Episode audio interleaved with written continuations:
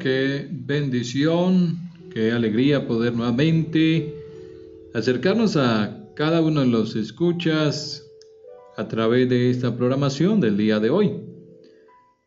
Los saludamos en el nombre del Señor Jesucristo. Tenemos un texto en la palabra de Dios en 2 de Corintios capítulo 5, verso número 7. Porque por fe andamos, no por vista, dice este versículo bíblico. Quisiera hablar sobre esos artículos de fe. La fe es supremamente importante para la vida del hombre. Sin fe es imposible agradar a Dios. Y toda persona que se acerca a Dios necesita creer que Él existe y que recompensará su fe. Es decir, que cuando pone su confianza en Dios, y cree en el ser sobrenatural que Él es, en el Dios grande, poderoso, pues Dios obrará a través de la fe de esa persona. El apóstol Pablo nos escribe en la carta a los Efesios que la iglesia es el cuerpo de Cristo en la tierra y la iglesia requiere trabajar armónicamente para alcanzar el objetivo principal que ha dado Dios a la iglesia es la predicación del Evangelio.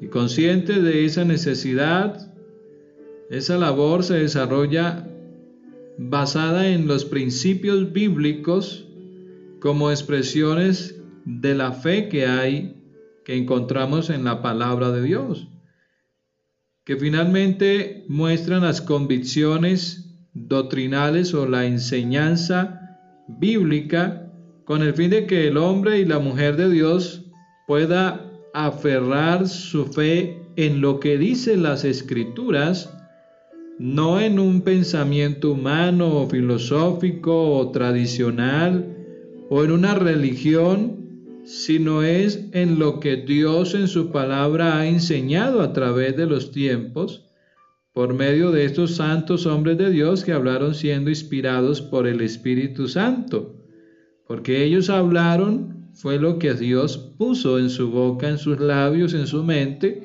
que enseñasen para que nosotros hoy podamos contar con la palabra, con este mensaje maravilloso, esta Biblia, que ha sido inspirada por Dios, por eso la escritura dice que toda la palabra ha sido inspirada por Dios y útil para enseñar, para redarguir, para corregir, para instruir en justicia, a fin de que el hombre de Dios sea perfecto, enteramente preparado para toda buena obra.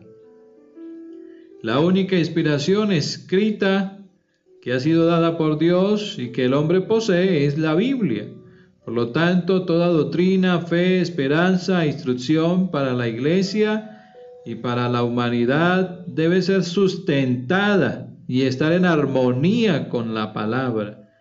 Debe ser leída y estudiada por todos los hombres y no puede ser plenamente comprendida sino bajo la dirección del Espíritu Santo, del Espíritu de Dios.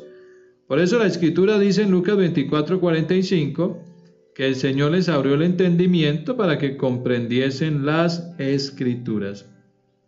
Dios es infinito, es único, es autoexistente, es eterno, solo hay un Dios, es indivisible, inmutable, inmenso, omnipresente, omnipotente, creador, dueño y amo de todo que por su amor para con los hombres decidió venir a salvar aquello que se había perdido y se manifestó en carne y a esa manifestación la llamó hijo. Por eso la escritura dice en San Juan capítulo 1 verso 14, y aquel verbo se hizo carne y habitó entre nosotros y vimos su gloria como del unigénito del Padre lleno de gracia y verdad. El nombre de Jesús es el nombre que ha sido dado para salvación. Hechos capítulo 4, verso 12, y en ningún otro hay salvación, porque no hay otro nombre bajo el cielo dado a los hombres en que podamos ser salvos. La importancia del nombre de Jesús se relaciona con lo que Él representa, Dios manifestado en carne, salvando a la humanidad. Y no radica la, su importancia de este nombre en el sonido de la palabra, sino que es en lo que se relaciona, lo que significa, lo que representa el nombre de Jesús. Él es Dios. La Biblia dice esto. ¿De quiénes son los patriarcas? Según las, la carne vino Cristo, el cual es Dios sobre todas las cosas, bendito por los siglos. Amén, dice la Escritura en Romanos 9:5.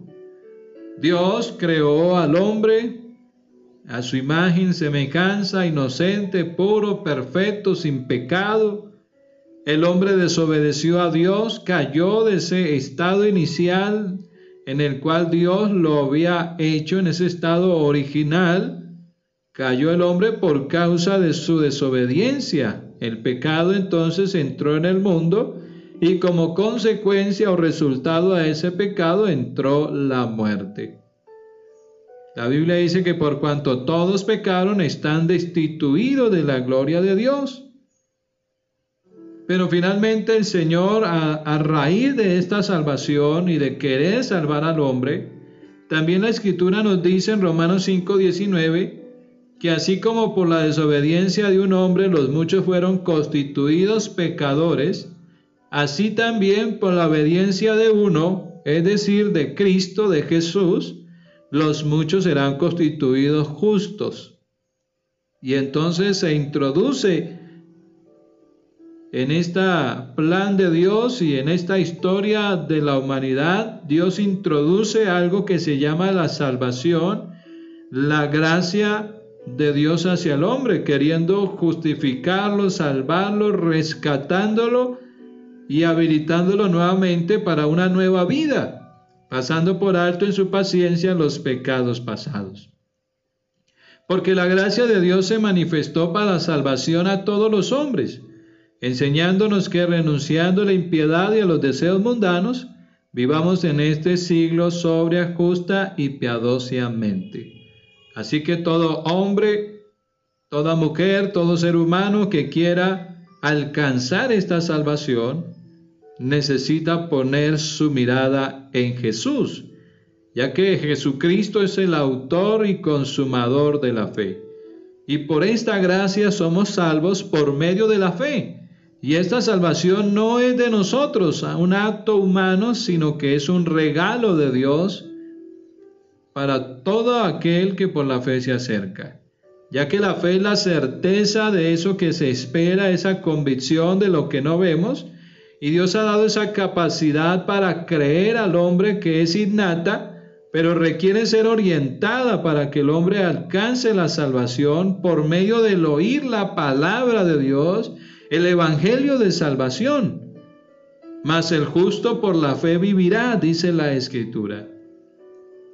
Por la fe tenemos la entrada a esta gracia y estamos firmes y nos gloriamos en la esperanza de la gloria de Dios.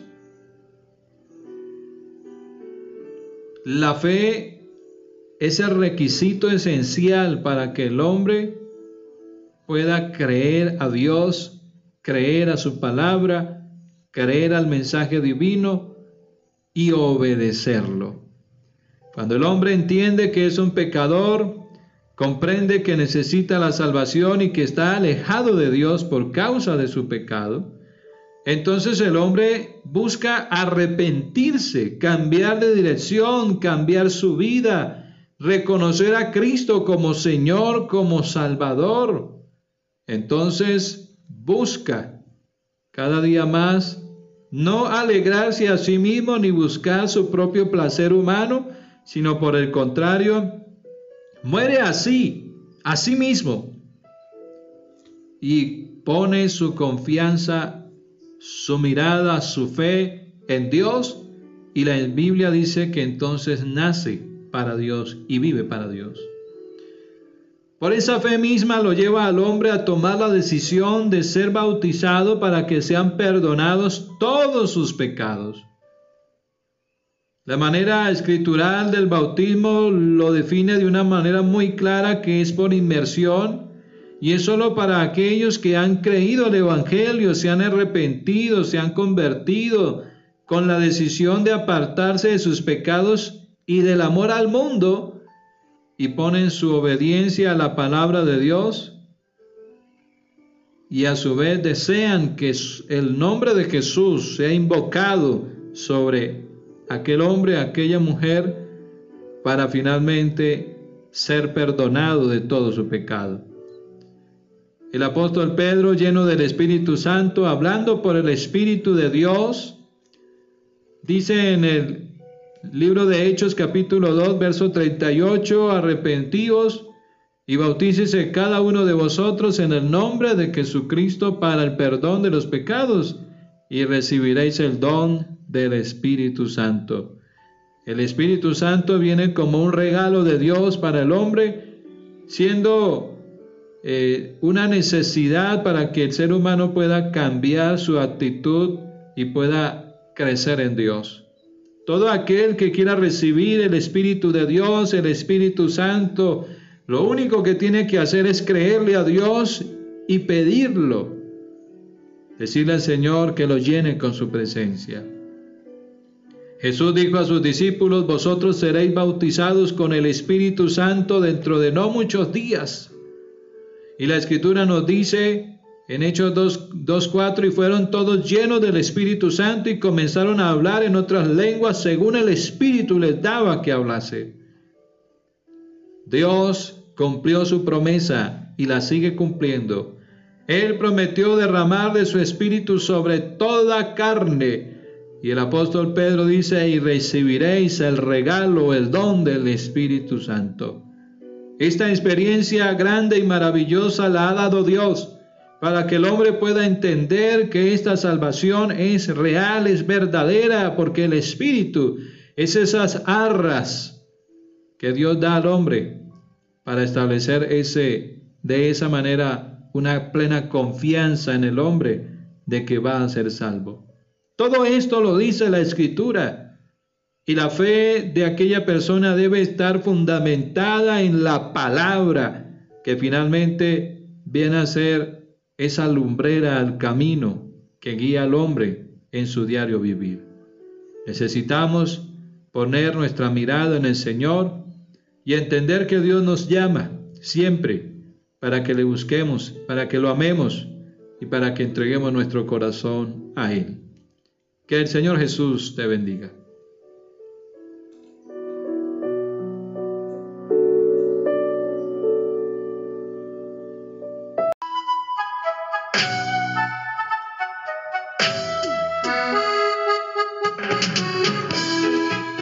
Queremos saludar a todos los oyentes en esta hora de la tarde. Les habla el pastor Elías Parrado de la Iglesia Pentecostal Unida de Colombia, saludando a todos los que están conectaditos a través de esta radio el día de hoy.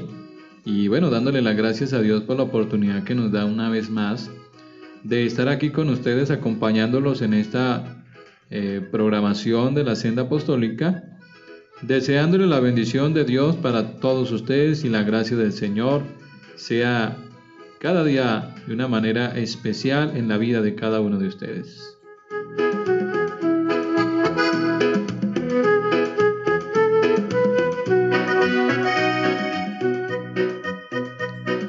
Bueno, tenemos una porción de la palabra del Señor que la encontramos en el Evangelio del Señor Jesús según San Mateo, Vamos a leer una porción de las Sagradas Escrituras, del verso número 53 en adelante.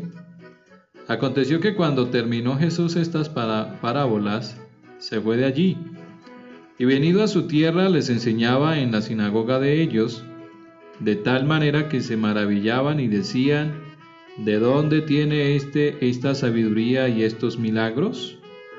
¿No es este el hijo del carpintero? ¿No se llama su madre María y sus hermanos Jacobo, José, Simón y Judas? ¿No están todas sus hermanas con nosotros? ¿De dónde pues tiene éste todas estas cosas? Y se escandalizaban de él. Pero Jesús les dijo, no hay profeta sin honra, sino en su propia tierra y en su casa. Y no hizo allí muchos milagros a causa de la incredulidad de ellos, dice la palabra del Señor. Cuando uno observa estos pasajes bíblicos,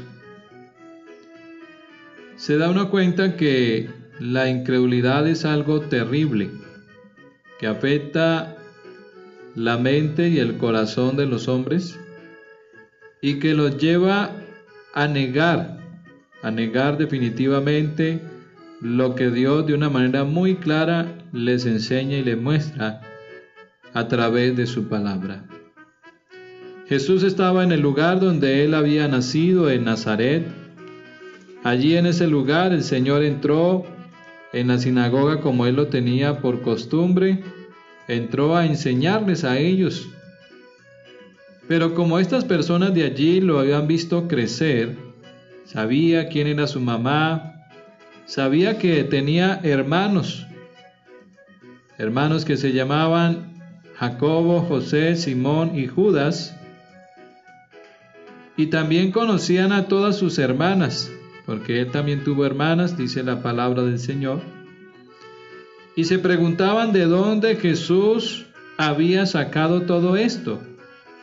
Conocían a su madre que se llamaba María, conocían el oficio que había tenido José, conocían todo y entonces ellos se escandalizaban, se de tal manera que quedaban maravillados y, y, decían de dónde saca él estos milagros, de dónde saca esta sabiduría, si lo hemos visto crecer y ahora aparece con todas estas cosas. Así que Jesús en aquel lugar, la Biblia dice que no hizo muchos milagros. En ese lugar no hubo posibilidad de que el Señor glorificase allí y Él sanara y hiciera grandes cosas a causa de la incredulidad de ellos. Qué triste es ver esta situación en la vida de los hombres, ya que su fe se centra solo a un paradigma que hay en su mente de tipo religioso, de tipo conductual muchas veces, y entonces les es un impedimento para ellos el creer al mensaje de Dios, el creer a la palabra, el acercarse a las escrituras y de esta manera poder conocer a Dios, al Dios de la Biblia, al Dios que le ha dado la vida, que se la ha sustentado y que ha estado con ellos a pesar de, de la incredulidad que haya en el corazón de las personas. La incredulidad se convertirá o se convierte en un pecado, ya que les impide creer a Dios y a su palabra. La incredulidad se convierte en un obstáculo para poder entrar en el reino de Dios. La incredulidad se convierte en algo que se opone al ser humano para que pueda nacer de nuevo por la fe y creer al Evangelio. La incredulidad finalmente llevará al hombre a la condenación de su alma y a despreciar las bendiciones que Dios tiene para ellos. La palabra del Señor nos dice en la carta a los Hebreos, en el verso número 16 del capítulo 3, nos dice, ¿quiénes fueron los que habiendo oído le provocaron? ¿No fueron todos los que salieron de Egipto por mano de Moisés? ¿Y con quién estuvo él disgustado cuarenta años? ¿No fue con los que pecaron, cuyos cuerpos cayeron en el desierto? y a quienes juró que no entrarían en su reposo sino aquellos que desobedecieron, y vemos que no pudieron entrar a causa de incredulidad. Cuando Dios les hablaba allí en ese tiempo de donde estaba Moisés, y la promesa de la tierra prometida, aquella gran población que había salido de Egipto, pero no pudieron entrar a esa tierra a causa de la incredulidad.